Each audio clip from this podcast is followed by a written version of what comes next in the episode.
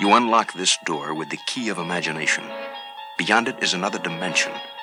A dimension of sound. A dimension of sight. A dimension of mind. You're moving into a land of both shadow and substance, of things and ideas. You've just crossed over into the Twilight Zone. Apprêtez-vous à entrer dans une nouvelle dimension, qui ne se conçoit pas seulement en termes d'espace, mais où les portes entrebâillées du temps peuvent se refermer sur vous à tout jamais. La quatrième dimension.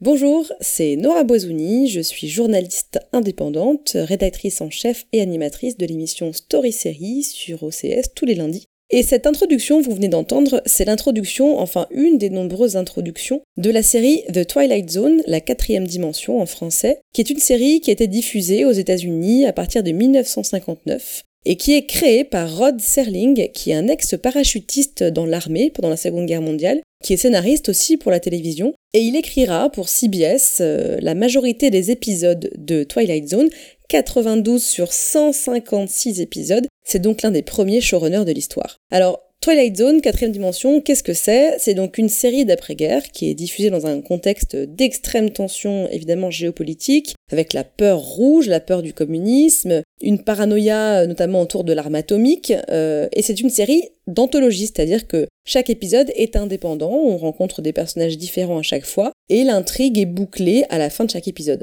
Alors ce qui est intéressant avec The Twilight Zone, déjà c'est qu'on est quand même dans les années 60, il y a beaucoup de censure aux États-Unis, à la télévision, au cinéma, et la quatrième dimension s'en joue en utilisant la science-fiction pour dénoncer, pour questionner ou pour railler euh, l'Amérique de l'époque. Et elle reprend pour ça aussi les codes de sa grande sœur policière, son, son versant, son pendant policier, qui est Alfred Hitchcock présente. Donc avec un lieu unique, un twist final, une construction dramatique, une histoire brève, des références psychanalytiques aussi. Et on a Rod Serling, donc, qui nous présente, qui fait le narrateur, qui présente le contenu de l'épisode au début de, chaque, de chacun d'entre eux. Euh, Twilight Zone, ça pose donc via des épisodes en forme de parabole des questions métaphysiques sur l'humanité, euh, le totalitarisme, les canons de beauté, la conquête spatiale, la politique ou encore euh, la communication de masse. En fait, The Twilight Zone, la quatrième dimension, c'est l'ancêtre de Black Mirror euh, qui pose des questions euh, davantage liées à l'époque. Hein. On parle d'immortalité, d'intelligence artificielle, etc. Et donc, comme je le disais, ces 156 épisodes, c'est quand même très inégal.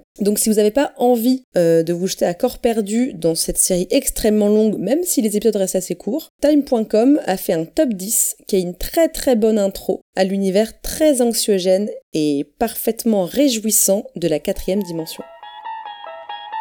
Nous sommes transportés dans une autre dimension, dans un univers fait non seulement de paysages et de sons, mais aussi d'esprit. Nous voyageons dans une contrée dont la frontière est notre seule imagination. C'est un voyage au bout des ténèbres, dans la quatrième dimension.